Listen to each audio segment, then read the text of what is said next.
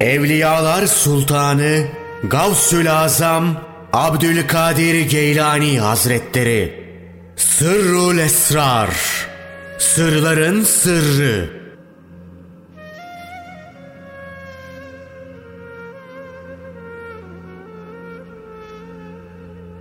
Onuncu Fasıl. Zulmani ve Nurani Perdeler. Allah Teala bu dünyada kalbi kör olan ahirette de kör olacak ve doğru yoldan daha da sapmış bulunacaktır buyurmuştur. Bu ayetteki körlükten maksat kalp körlüğüdür. Nitekim diğer bir ayette şöyle buyrulur. Zira hakikat budur ki gözler körelmez. Velakin sinelerdeki kalpler körelir. Kalbin körelmesinin sebebi Rabbinden uzun süre uzak kalması nedeniyle unutma, gaflet ve perdelerin zulümatıdır. Gafletin sebebi emri ilahinin hakikatini bilmemektir.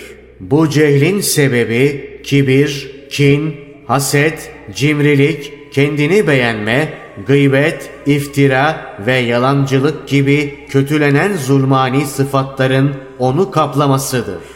Aşağıların aşağısına, esfeli safiline inmesinin sebebi işte bu sıfatlardır.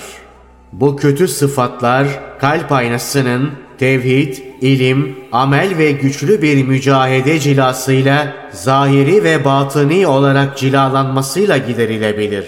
Böylece kalp isimlerin ve sıfatların nuruyla hayat bularak asli vatanını hatırlar ve onu özler. Nihayet ona döner ve Rahman'ın inayetine kavuşur. Bu zulmani perdeler kalkınca geride nurani olanlar kalır. Kalp ruh basiretiyle görür hale gelir ve isim ve sıfatların nuruyla nurlanır.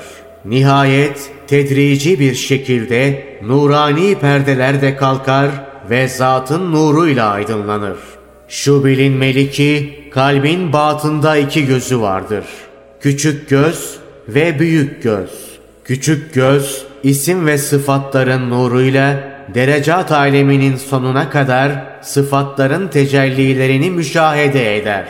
Büyük gözse lahut aleminde zatın nurlarının tecellisini müşahede eder. Bu ehadiyet tevhidinin nuruyla kurbet demektir. İnsan bu mertebeleri ölümle elde edebilir. Ölümden önce de nefsani, beşeri vasıfların yok olmasıyla bunlara ulaşmak mümkündür. Kulun o aleme ulaşması nefsani, beşeri özelliklerinden sıyrılmasıyla doğru orantılıdır. Bunlardan ne kadar uzaklaşırsa o aleme o kadar yaklaşmış olur. Allah'a vuslatın manası cismin cisme, ilmin maluma, aklın makula, vehmin mevhuma vuslatı türünden bir kavuşma değildir.